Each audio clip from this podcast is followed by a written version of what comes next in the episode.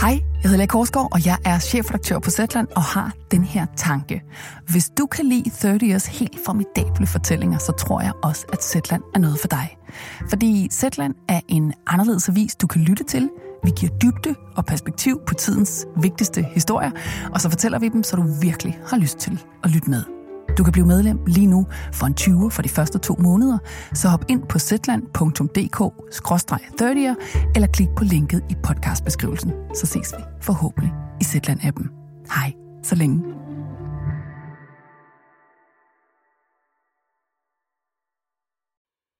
Du lytter til en podcast af Third Ear, skabt i samarbejde med Copenhagen Phil. Den her podcast er en del af et treårigt kæmpeprojekt, som Copenhagen Phil, hele Sjællands Symfoniorkestre, står bag. Projektet hedder Seks afgørende øjeblikke. Samarbejdsprojektet går ud på en serie af podcasts, hvor den her er den første, og en serie af seks eksperimenterende teaterkoncerter, hvor Copenhagen Phil blander klassisk musik, lyd og live performance sammen. Du kan opleve den første koncert i serien allerede den 20. og 21. september 2019 i konservatoriets koncertsal. Med skuespilleren Tur Lindhardt på scenen, et stykke skrevet og iscenesat af Runa David Grue, med videoscenografi af Dark Matters og lidt lyddesign af yours truly. Konsulenter for det hele er holdet fra Betty Nansen Teater. Dirigenten under koncerten bliver den fantastisk Toshiyuki Kamioka.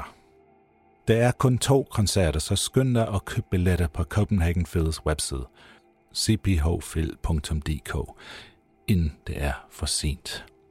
Hvis du ikke kan de dag, eller hvis de datoer nu ligger langt i fortiden, kan du sagtens lytte til den her podcast alligevel.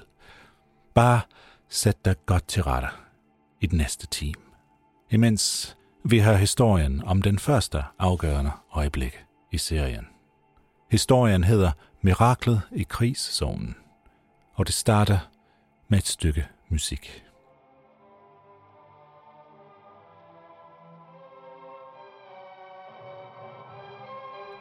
Dette er et stykke musik af den russiske komponist Dmitri Shostakovich. Han skrev i alt 15 symfonier, men det her er hans nummer 7. Den kaldes også Leningrad-symfonien.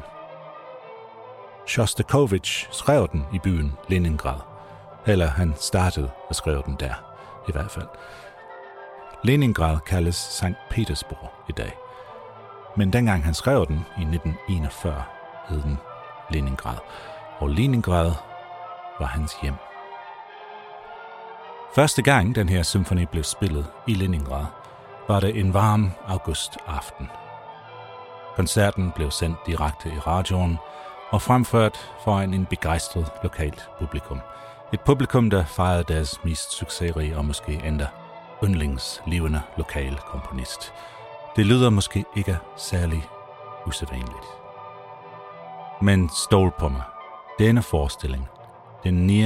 august 1942, er en af de mest ekstraordinære forestillinger af et stykke musik, der nogensinde har fundet sted.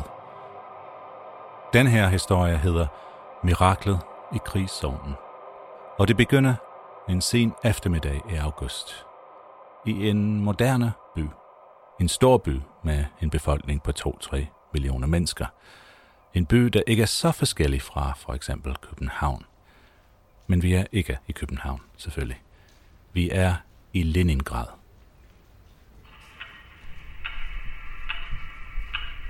Forestil dig, at du står på gaden et sted midt i Leningrad i 1942. Lyt til lyden.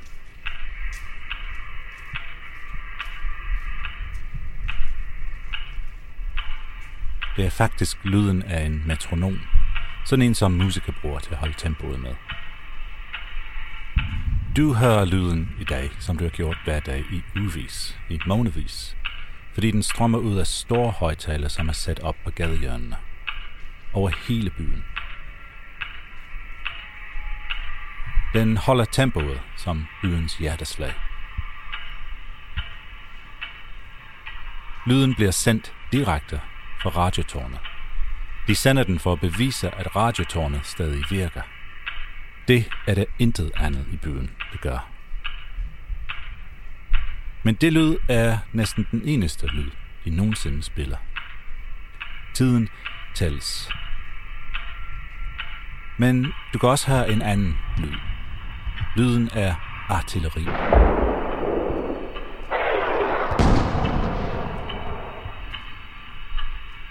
Nogle gange er det langt væk, andre gange tæt på.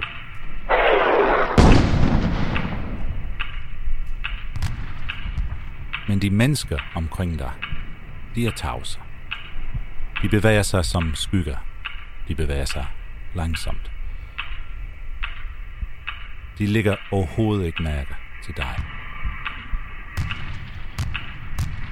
Hver gang du hører cirka 10 slag på metronomen, er der en et sted i den her by, som dør.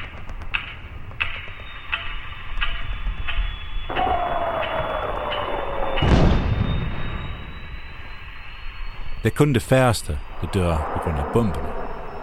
De fleste her dør af sult. Krigen kom her til Leningrad for snart et år siden. Og der er ingen i den her by, der har fået særlig meget at spise siden da.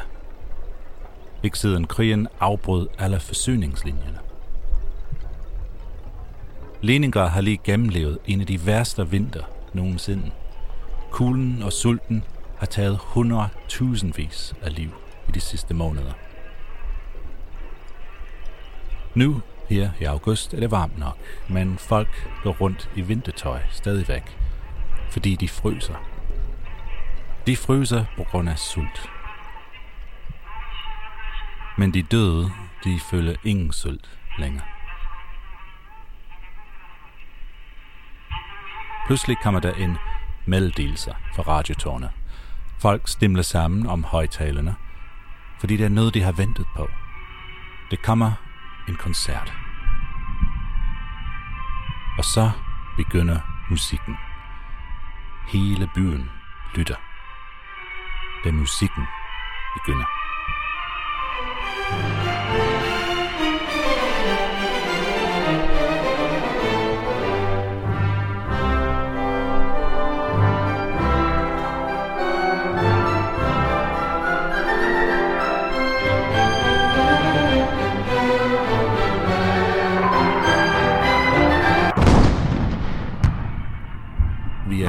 Midt i 2. verdenskrig.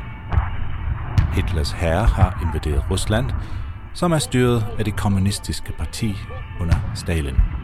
Krigen har allerede kostet millioner af liv, især her i Rusland. Denne krig har været ekstremt brutal. Det gør ikke noget, hvis historie ikke er noget for dig, og det gør heller ikke noget, hvis du ikke kan lide klassisk musik. Fordi denne podcast handler egentlig ikke om disse ting. Det handler hovedsageligt om én ting – det handler om sandheden. Sandheden. Uanset hvad det så end betyder. Fordi det med sandheden kan være ret kompliceret.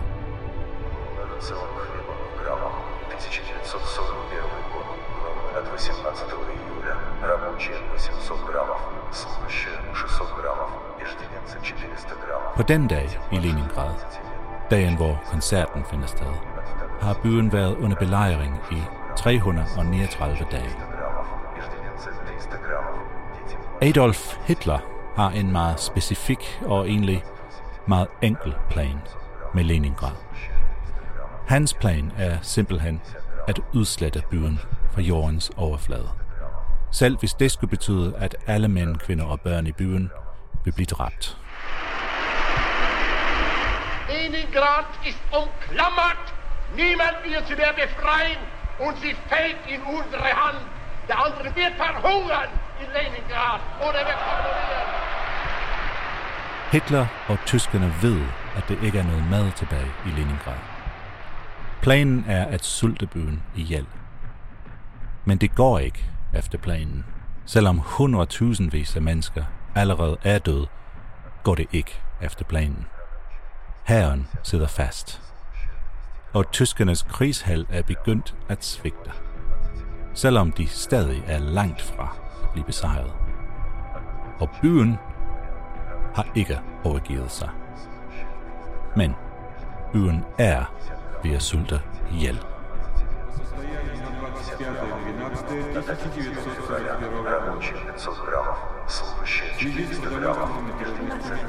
Ленинграде Смертность составляет в октябре 6199 человек, в ноябре 9183 человек. Dette er stemmer fra dagbøger, skrevet i Leningrad under krigen. Og det er de overlevendes fortællinger. I lang tid har jeg ville beskrive, hvad en person, der sulter, oplever. Man sover meget lidt. Hele natten hiver man op i tæpperne og putter dem ind under sig, for man fryser konstant. Kulden løber langs ryggen. Det er umuligt at kommunikere følelsen af sult. knogler stikker ud og ondt. Det er den mest forfærdelige følelse i verden. Man er hele tiden tortureret af sult, Du får følelsen af, at et eller andet forfærdeligt dyr er kravlet ind i dig. Et primitivt bæst, som krasser.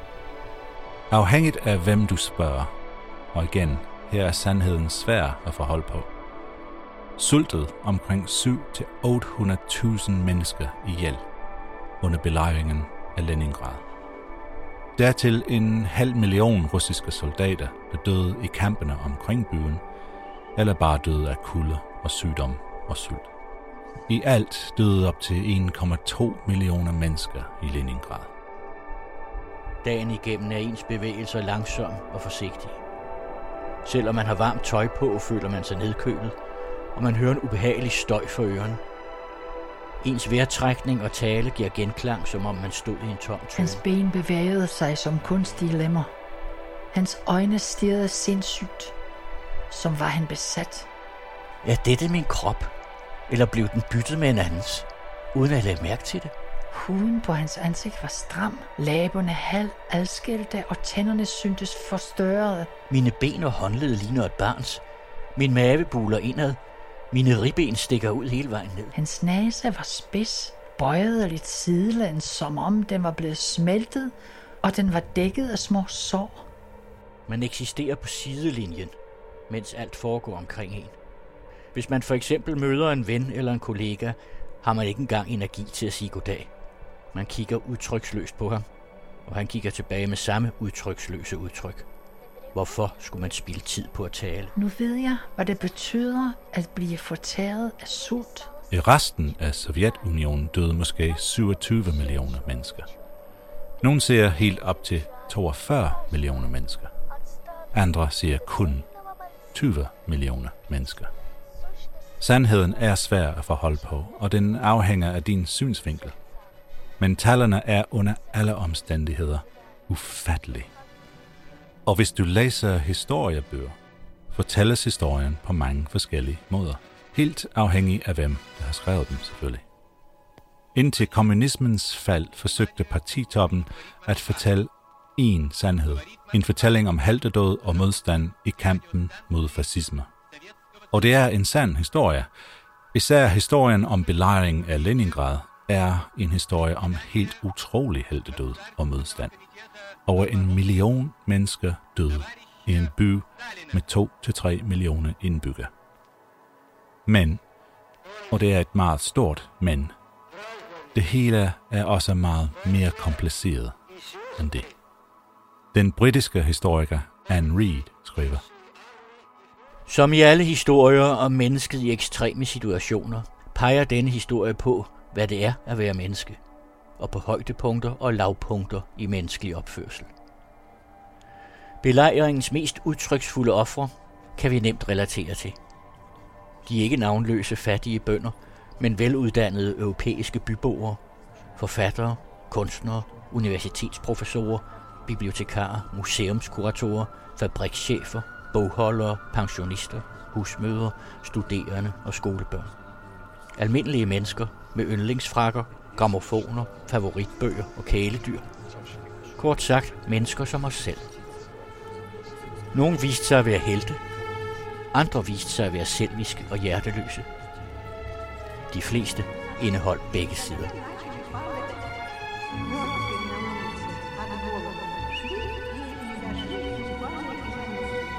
Før krigen kaldte folk sig modige, principfaste, ærlige, lige hvad de havde lyst til. Krigens omvæltninger har efterladt dem nøgne. Folk er blevet det, de rent faktisk var, og ikke, hvad de så ud til at være.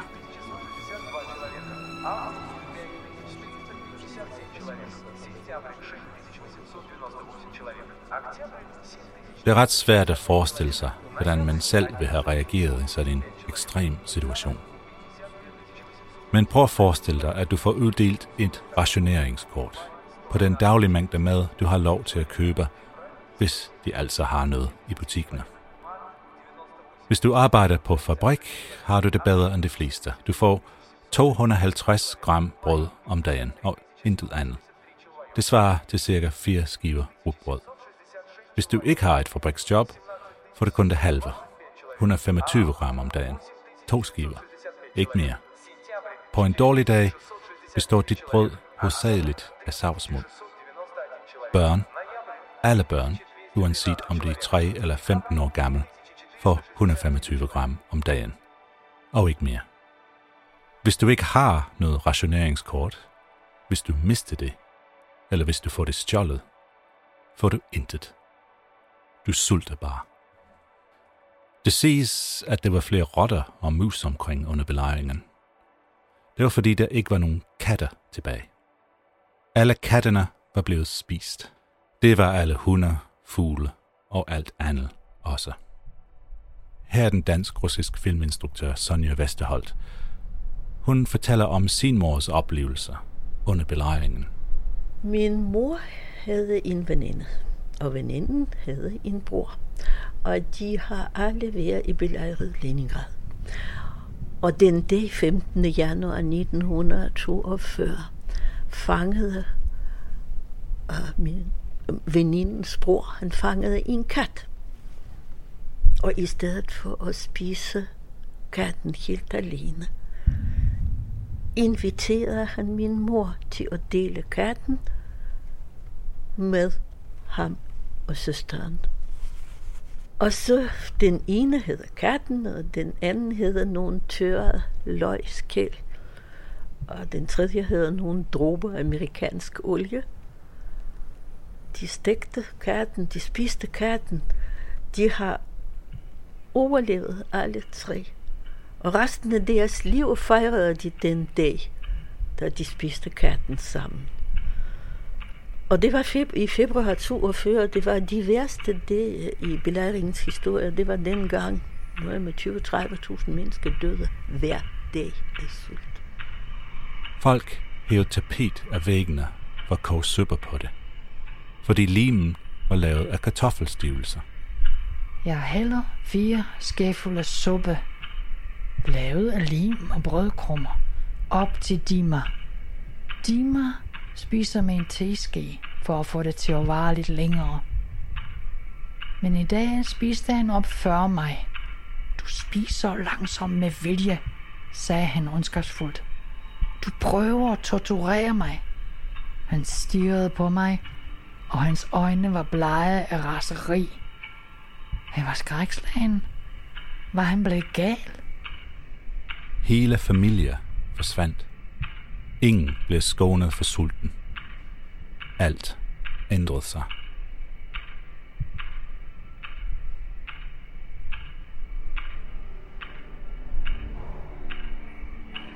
Lad os lade dagbøgerne ligge for nu. Der er en koncert under opsejling. Midt i alt det her død og kaos.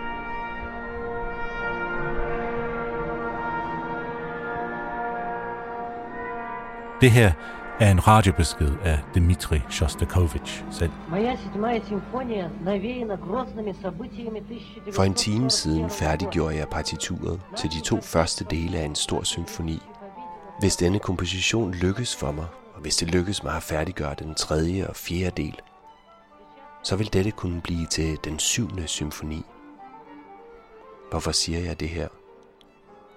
Det gør jeg, så de radiolyttere, som lytter til mig nu, kan forstå, at livet i vores by fortsætter som normalt. Vi gør alle tjeneste. Sovjetiske musikere, mine kære venner og soldaterkammerater, mine venner. Husk, at vores kultur er i stor fare. Lad os derfor forsvare vores musik, og lad os arbejde ærligt og uselvisk. Jeg dedikerer denne symfoni til vores kamp mod fascisme, til vores kommende sejr over fjenden og til min hjemby Leningrad. Denne meddelelse blev faktisk sendt næsten et år før koncerten i Leningrad.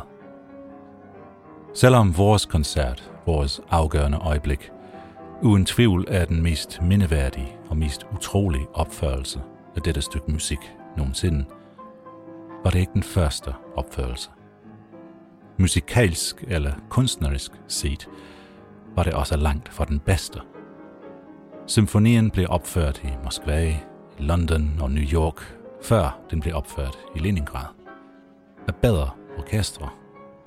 Men ingen af de koncerter har betydet lige så meget som den i Leningrad. Langt fra. Symfonien havde allerede gjort Shostakovich verdensberømt inden koncerten i Leningrad. Han var kommet på forsiden af Time Magazine i USA. Han blev fremstillet som en helt. De viste billeder af ham iført sin brandmandsuniform med en brændende by i baggrunden. Den tabre og genial komponist, som giver alt for sit land. Historien om Shostakovich som helt var en del af de allieredes propagandakampagne mod tyskerne. Men Shostakovich var ikke til stede under opførelsen af hans symfoni i hans hjemby, Leningrad. Han var for længst blevet fløjet i sikkerhed, langt væk, så han kunne afslutte symfonien på et sikkert sted. Det var fordi regeringen vidste, hvad han kunne bruges til. Den symfoni, han skrev, var mere end bare musik. Den var et våben.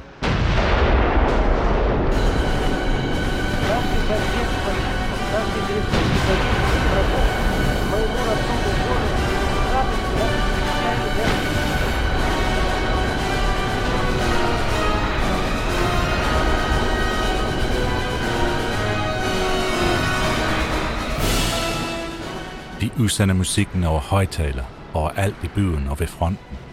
De tyske tropper kan også høre det på deres radioer.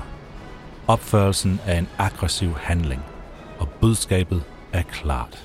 Fascisme kommer aldrig til at vinde. Leningrad vil aldrig overgive sig. Rusland vil aldrig overgive sig. Verden vil aldrig overgive sig til fascisme. Vi kommer til at overleve. Vi kommer til at vinde denne krig.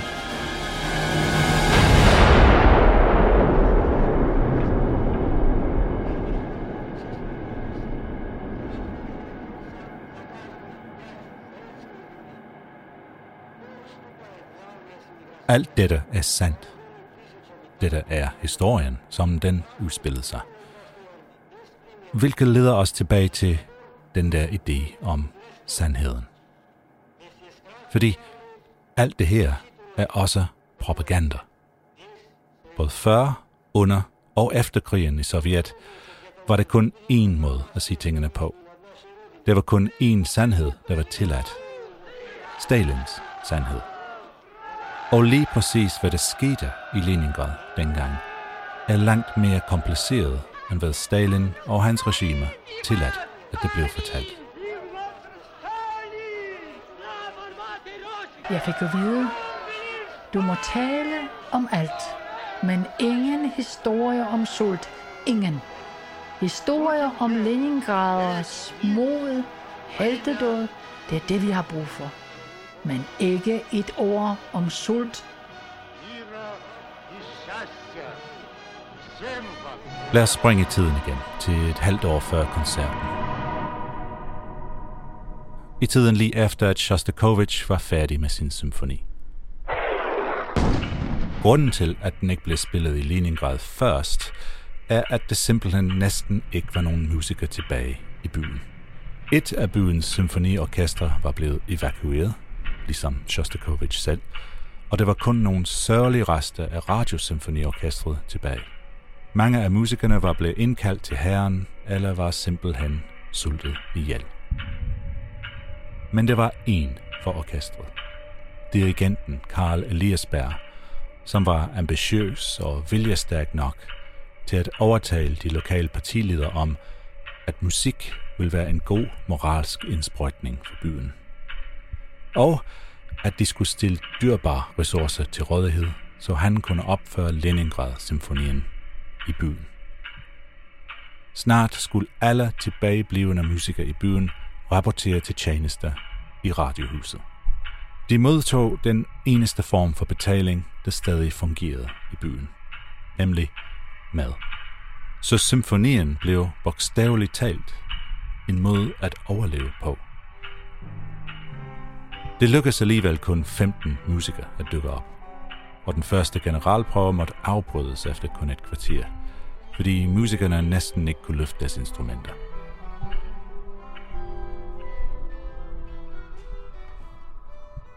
Eliasberg kontakter partiledelsen igen, hvilket var en risikabel ting at gøre i det stalinistiske Rusland.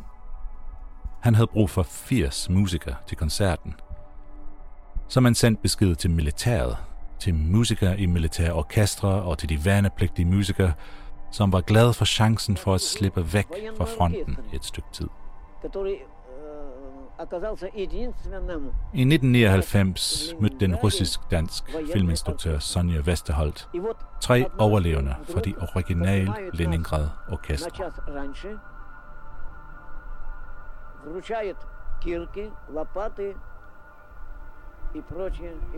Der er et par musikere, der var med til at spille i orkestret dengang Shostakovich Leningrad symfonien bliver opført i Leningrad under belejring. Jeg fandt de sidste overlevende musikere, der var i St. Petersburg. Det var mænden, som spillede valthorn. De var overhovedet ikke interesseret i nogen som helst musik, fordi de tænkte kun på mad. De tænkte kun på mad og, hvordan folk i orkester døde, mens prøvene stod på.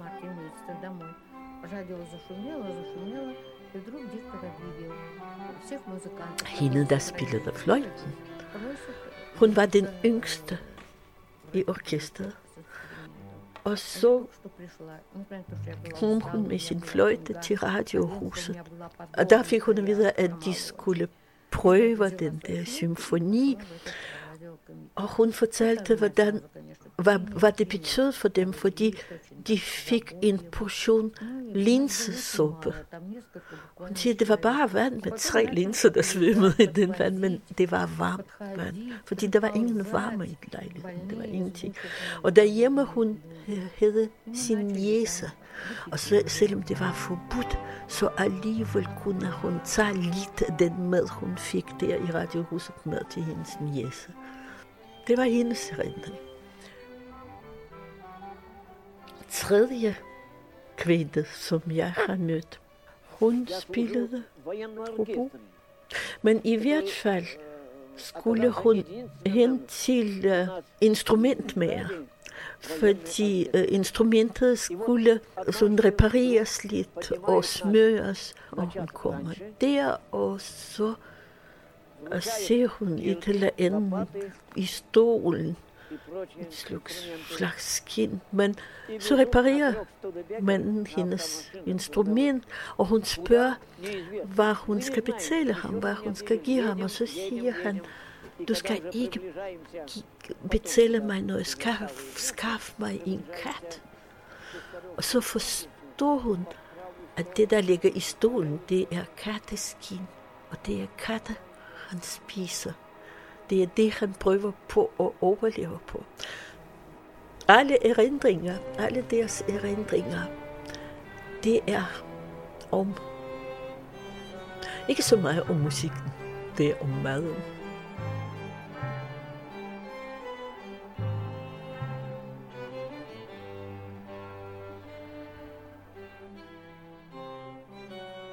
Orkestret brugte et halvt år på at øve sig. Eliasberg arbejdede som en vanvittig, og han forventede det samme fra sin musiker. Hvis der var nogen, der ikke mødte op eller bare kom for sent, fik Eliasberg dem til at betale prisen. Ingen rationer den dag. En af musikerne kom for sent til prøverne en dag, og han undskyldte med, at han lige havde begravet sin kone den morgen. Eliasberg fjernede hans rationer for den dag. Hvis en stol en dag var tom, kunne der kun betød én ting. At musikeren var for svag til at deltage. Alle var svage. Men at være for svag betød, at døden var uundgåelig. For det meste døde blæser, fordi det var meget svært at spille, fordi man skal puste ud, og de havde ikke kræfter til at puste ud. Violinspillere døde der ikke så mange af. Det var blæseren, der døde. Et par dage før selve opførelse, der døde piccolofløjte.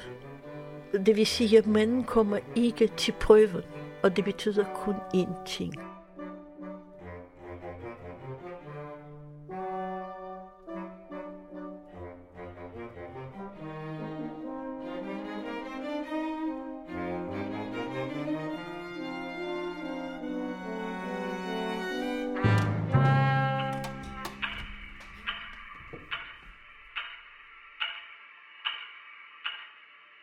Der er ingen, der nøjagtigt kan huske, hvor mange fra orkestret blev døde i de måneder.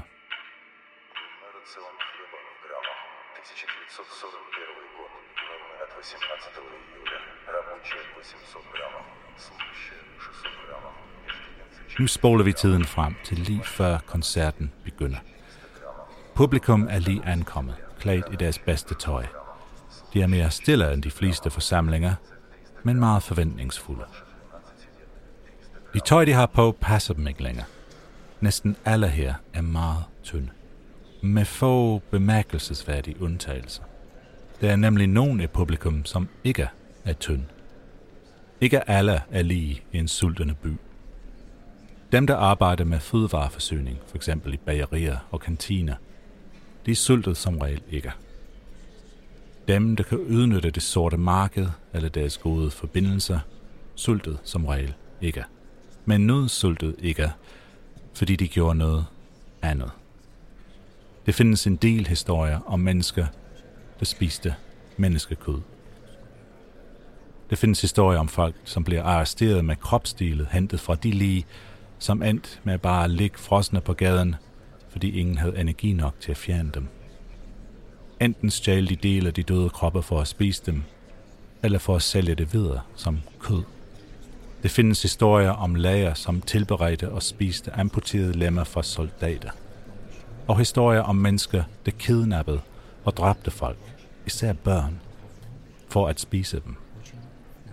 Nogle af de mest foruroligende historier fortæller om mødre, der dræbte deres egen babyer for at give deres andre børn mad. Over 1500 mennesker blev tiltalt for kannibalisme under belejringen. Der var selvfølgelig langt fra alle byen, som gjorde det. Men vi kommer aldrig til at kende antallet af dem, der ikke blev afsløret. Sulten gjorde folk sindssyge. Valentina Antonovna, en veninde til min kone Nina, kom forbi. Hun var meget rystet og fortalte om, hvordan en kvinde, hun havde mødt dagen før, havde forsøgt at få hende til at gøre noget forfærdeligt. Tidligere på dagen var nogle hjemmeværensarbejdere blevet mast til døde af nogle nedstyrtede bjælker, mens de ryddede op i en bygning på øen Kristovski. Deres lig var blevet fragtet til et tomt skur, der lå ved siden af den lejlighed, hvor kvinden boede alene. Hun foreslog Valentina Antonovna, at de sammen kunne tage livet af en af pigerne hen til hendes lejlighed, hvor de kunne tilberede kødet, spise noget af det og salte resten til fremtidig brug. Hun sagde, at hun havde brænde, men at hun ikke kunne klare det hele alene. For at overtale Valentina fortalte hun om sin søster, som havde fået kræfterne tilbage, og som havde det meget bedre efter at have spist menneskekød i tre uger. Med overbevisning sagde hun, at det var et spørgsmål om liv og død, og at hun ville komme forbi næste morgen, og at de så kunne starte arbejdet sammen. Valentina Antonovna sov ikke hele natten. I tankerne både afslog hun ideen, i vrede over overhovedet at kunne tænke sig overveje situationen. Samtidig med at hun besluttede, mens hun så på sin sovende søn, at hun for hans skyld burde gøre det. Men så begyndte hun at overveje nøje, hvordan det ville komme til at foregå, og fløj pludselig op. Nej, alt andet, bare ikke det. Jeg ville miste forstanden. Før det blev morgen, havde hun igen overbevist sig selv om, at det i hvert fald ikke var mor, og at pigerne jo var døde alligevel. Og at hvis hun ikke gjorde det, ville hendes høje, bredskuldrede søn dø af sult. Derefter faldt hun i søvn, vågnede om morgenen og ventede på sin gæst.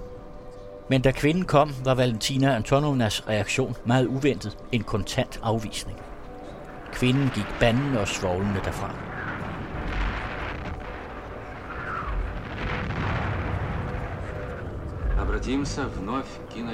I dag løb de ind i nogle slader og lagde sig med brød. Fem bevæbnede vagter fulgte sladerne, og en flok mennesker fulgte efter, mens de stirrede hypnotiseret på brødene – Brødene blev læsset af i nærheden af brødbutikken, og folk kastede sig over de tomme kasser for at få fat i krummerne. Dima fandt en stor skorpe, der var blevet trampet ned i sneen. Men en dreng rev den ud af hænderne på ham. Den forfærdelige dreng tykkede på den, mens han smaskede og savlede. Dima gik amok. Han tog drengen kraven og rystede ham uden at tænke over, hvad han gjorde. Drengens hoved rokkede rundt på hans tynde hals som på en kludedukke. Men han blev bare ved med at skynde sig og tykkede med øjnene lukkede. Det er væk! Det er væk, se! råbte han pludselig og åbnede munden på hvid gab. Men så fandtes det en anden gruppe af folk, som ikke sultede. Kommunistpartiets elite og deres familie. Her er et dagbogsuddrag, som beskriver menuen ved partielitens sommerretræter under belejringen. Til morgenmad, macaroni, spaghetti eller boghvedegrød med smør og to glas sød te. Frokost. Først suppe til forret, og derefter en kødret. I går fik jeg for eksempel grøntsagssuppe med fløde, efterfulgt af en kødpej med pasta. I dag fik jeg suppe med pasta til forret og derefter svinekød med dampet kål til hovedret. Til dem, der stadig var på arbejde om aftenen, var der brød af libitum med smør og ost, en bolle og et par glas sød te. Ikke dårligt. De klipper kun kuponer for brød og kød. Alt andet er uden rationering. Dette betyder, at man kan gemme kuponer og gå i butikker og købe grøn, smør og hvad de ellers har, og tage lidt med hjem. Disse folk er de samme ledere, der driver det frygtede hemmelige politi, NKVD, som nådesløst undertrykker enhver afvielse. Det er det samme partifolk, der sørger for, at enhver, der opdages i at bryde loven, straffes hårdt. Selv mennesker, der var på udkig efter korn i ruinerne af de kornsiloer, der blev bombet af nazisterne, blev henrettet. Men mest af alt er det NKVD, der arresterer, tilbageholder og torturerer alle, der mistænkes for at være en fjende af staten. Der var tusindvis, der forsvandt under belejringen. De blev skudt med det samme, eller sendt til Leningrad-fængslet, hvor de sultede ihjel. Eller de blev sendt på trængsarbejde med reducerede rationeringer, hvilket også var en slags dødsdom. Partibosserne var set af mange som de værste. Deres totale mangel på planlægning og fremsyn, deres manglende vilje til at handle og tage ansvar, er grunden til, at byen ikke blev evakueret i tid, før den tyske hær ankom. Og det var også dem, der ikke formåede at registrere og udstede rationeringskort til de 10.000 af bønder, der kom til byen på flugt fra den tyske fremmarsch, og dermed efterlod dem uden noget at spise overhovedet.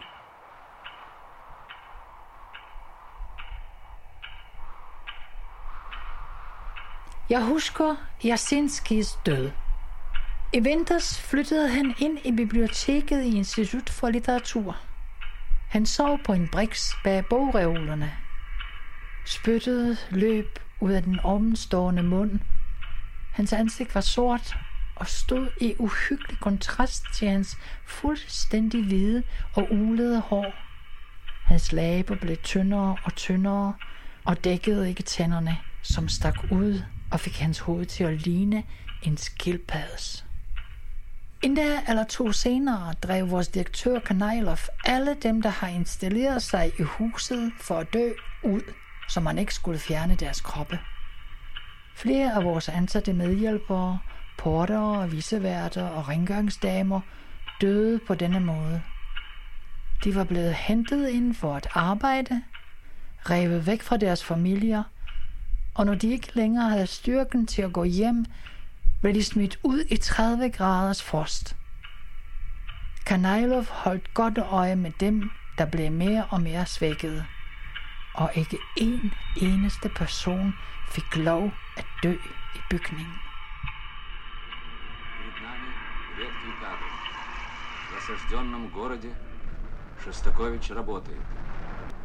Det er, som sagt, kompliceret, hvis ikke umuligt at komme frem til sandheden. At vide med sikkerhed, hvem det var ansvarlig for hvad i disse tider. Ikke alle partifolk var korrupte eller inkompetente, selvom det var mange, det var.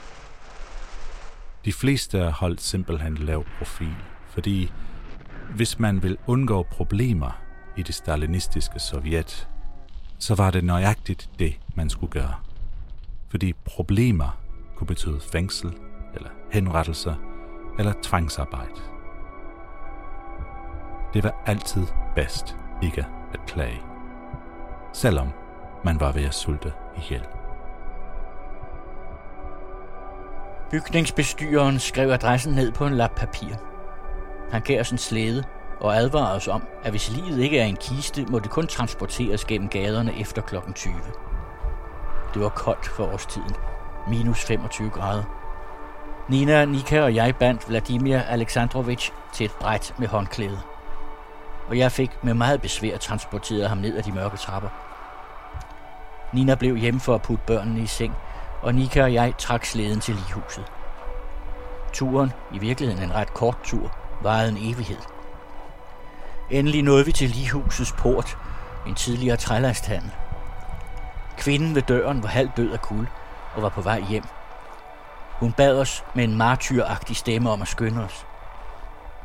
Vi slæbte slæden langs en smal sti midt i en bunke. Utålmodigt bad kvinden os om at smide livet på toppen af bunken. Der var ingen andre til stede, og hun stod på sidelinjen uden at gøre tegn til at ville hjælpe. Vi løsnede livet fra brædderne og prøvede at løfte det, men uden held. Vores udmattede kroppe havde ikke styrken til det. Det eneste vi kunne gøre var at forsøge at slæbe det op på bunken. Det viste sig, at det letteste var at hive det op i benene. Snublende begyndte vi at klatre, mens vi trådte på glatte, stivfrosne maver, rygge og hoveder. På trods af kulden var der en ulidelig stank. Da vi udmattede stoppede op, lå stakkels Vladimir Alexandrovich hoved og skuldre stadig udenfor. Kvinden skubbede døren mod hans hoved for at se, om den ville lukke. Vi burde have klatret højere op, men kunne ikke. Til sidst, i desperation, gav vi livet et skub, og det flyttede sig til den ene side. Samtidig lukkede døren. I flere minutter stod vi i bælmørke, bange for at bevæge os. Forsigtigt gik vi ned, mens vi holdt hinanden i hånden. Vi sukkede alle af lettelse. Kvinden stoppede dokumenterne ned i lommen, og begravelsen var overstået. Det var bestemt bedst ikke at kritisere de ansvarlige. Ingen vidste det bedre end ham, som skrev Leningrad-symfonien. Shostakovich selv. Han havde selv mærket frugten for at blive forfulgt, som offentlig figur, som del af en propagandamaskine. Han vidste, at bare et par forkerte år ville være nok til, at han simpelthen ville forsvinde, ligesom så mange andre. Befolkningen i Leningrad havde allerede, længe før tyskerne overhovedet tænkte på at angribe, lidt under ekstrem undertrykkelse. Undertrykkelse for det stalinistiske regime. Så, den officielle version. Den version, som Shostakovich selv var omhyggelig med, hvis ikke forpligtet til at fortælle om sin musik, var, at denne symfoni handlede om invasionen og modstanden mod tyskerne. Selve musikken siges at repræsentere de fremrykkende kampvogne i den tyske hær. her kommer de. Et triumferende og nervepivende tema repræsenterer åndens sejr over nazisterne. Men det er kun den officielle version. Som jeg sagde, det er kompliceret, fordi Shostakovich var bestemt ikke fan af tyskerne. Han havde Hitler og fascisterne. Han var en russisk patriot, men han havde det stalinistiske regime lige så meget som nazisterne. Han indrømmede mange år senere, at hans musik ikke kun handlede om nazisterne, men om alle totalitære ideologier, som undertrykker frihed. Hans musik var lige så meget en protest mod Stalin som mod Hitler. Har Stalin vidst dette, ville Shostakovich være blevet skudt, før den første tone overhovedet var blevet spillet. Han skrev dette mange år senere. Selv før krigen var der sandsynligvis ikke en eneste familie, som ikke havde mistet nogen. En far, en bror, eller hvis det ikke var et familiemedlem, så en nær ven. Alle havde nogen at græde over, men man måtte græde i stillhed, under tæppet, så ingen kunne se det, så ingen kunne høre det. Alle frygtede hinanden, og sorgen knugede og kvalte os. Den kvalte også mig. Jeg var nødt til at skrive om det. Jeg følte, at det var mit ansvar, min pligt. Jeg måtte skrive et requiem for alle de, som døde, og for alle dem, som havde lidt. Jeg måtte beskrive denne udryddelsesmaskine og udtrykke min modstand imod den.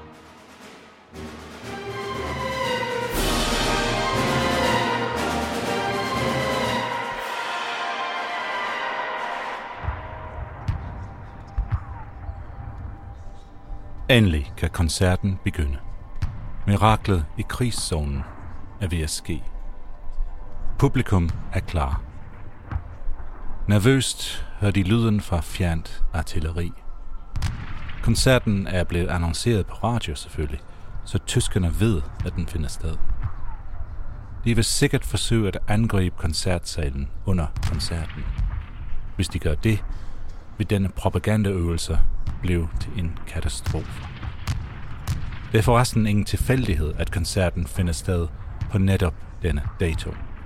Tyskerne havde tidligere under belejringen droppet flyveblade med en invitation til en tysk sejrsfest, netop her i denne koncertsale på den dato, med selvest Adolf Hitler som æresgæst.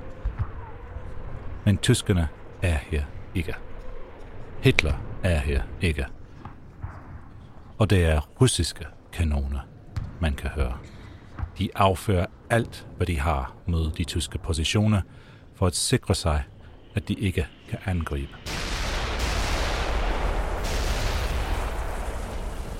Det elektriske lys over scenen bliver tændt for første gang siden belejringen begyndte, og så går dirigenten Elias Bær på scenen i kjole og hvidt. Alle glemmer sulten for hendes støtte.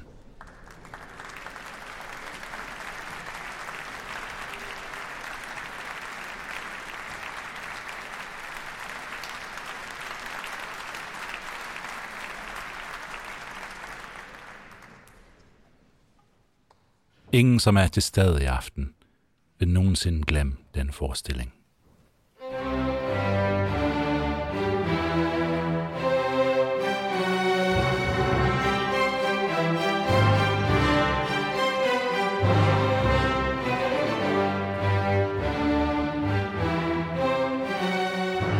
Mange i publikum græd og var overvældet af følelser.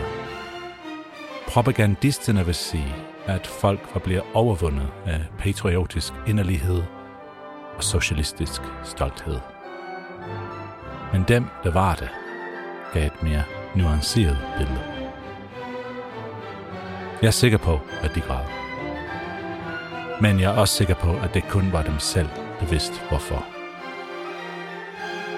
Om det bare var fordi, at det her overhovedet var muligt.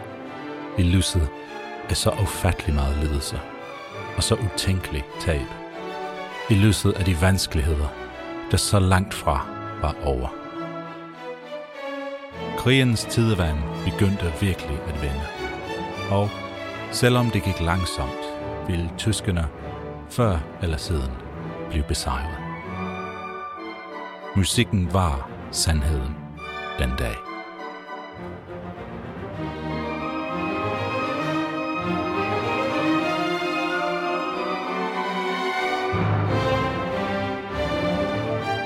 Eliasberg sagde, at hele byen genfandt sin menneskelighed den dag. Forestillingen modtog en times lang bifald.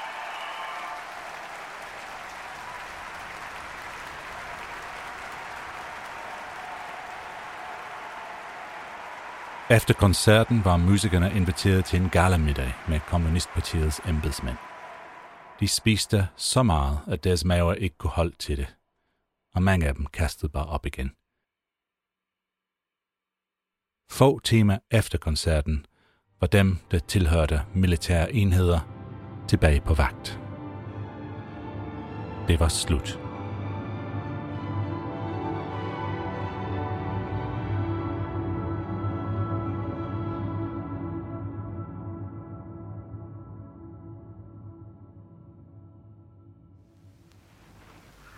Теперь, спустя четверть века, в день 9 августа, мы пригласили в зал филармонии всех, кто был участниками этого знаменательного события, и slушателей, и исполнителей. Det her er voiceoveren fra en sovjetisk produceret dokumentar, der viser en genforening af de overlevende publikum og musikere efter 25 år. Der er mindst 20 tomme sæder i rummet for hver overlevende. Mange, der var til stede den aften, døde efter krigen på grund af sundhedsmæssige problemer, forårsaget af årene med sult. Mange døde bare i krigen. Men det mest i øjenfaldende på billedet, ikke at den sovjetiske speaker nævner det overhovedet, er det totale fravær af medlemmer af kommunistpartiet fra belejringens tid. Stalin følte sig truet af partieliten i Leningrad få år efter krigen. Han var blevet ældre, og han frygtede, at de måske troede hans position. Alle seniorledere var anklaget for forræderi og blev henrettet. Selv mange af heltene fra militæret fra tiden under belejringen blev henrettet.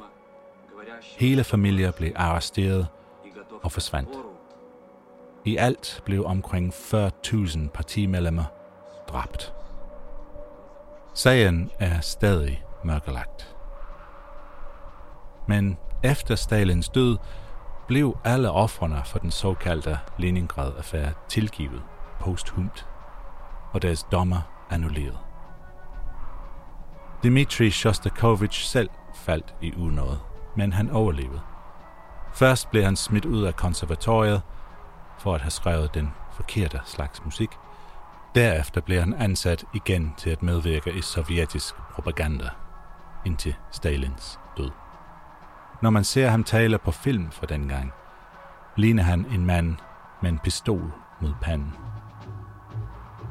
Elias Bær, den heroisk dirigent, blev mere eller mindre glemt.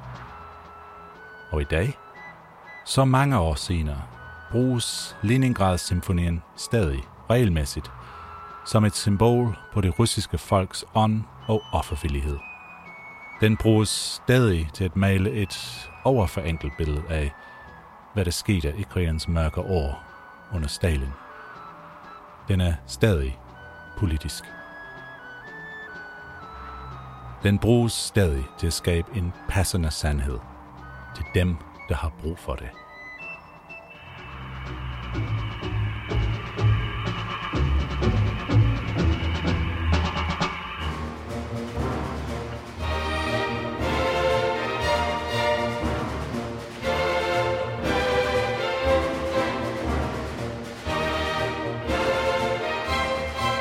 Miraklet i krigszonen var produceret af 30 i samarbejde med Copenhagen Film, hele Sjællands Symfoniorkester. Mit navn er Tim Hinman, og det var mig, som skrev det her.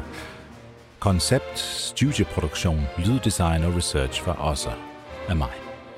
Indtaling af stemmer var af Alina Strobæk, Carsten Farve, Pike Malinowski og Mika Golubowski. indspilling af Leningrad Symfoni var selvfølgelig af Copenhagen Phil. En kæmpe tak til Sonja Vesterholt for hans medvirken og uddrag fra filmen Leningrad, musikkens by. Sonja Vesterholt skrev om hans erfaringer og oplevelser i bogen Hunden er rask, udgivet af Gydendal.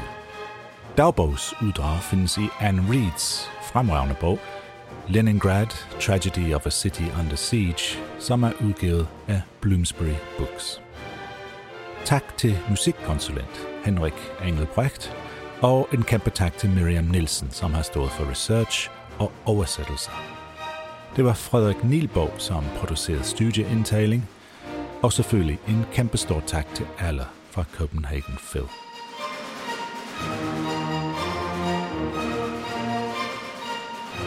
Projektet 6 afgørende øjeblikke er støttet af Augustinus Fonden, William Demand Fonden, Spar Nordfonden, Statens Kunstfond og det Opelsk Familiefond. Afgørende øjeblikke er tilbage til forår med en helt ny fortælling. Men indtil da, hvis du kan lide, hvad du har hørt, så send det endelig videre.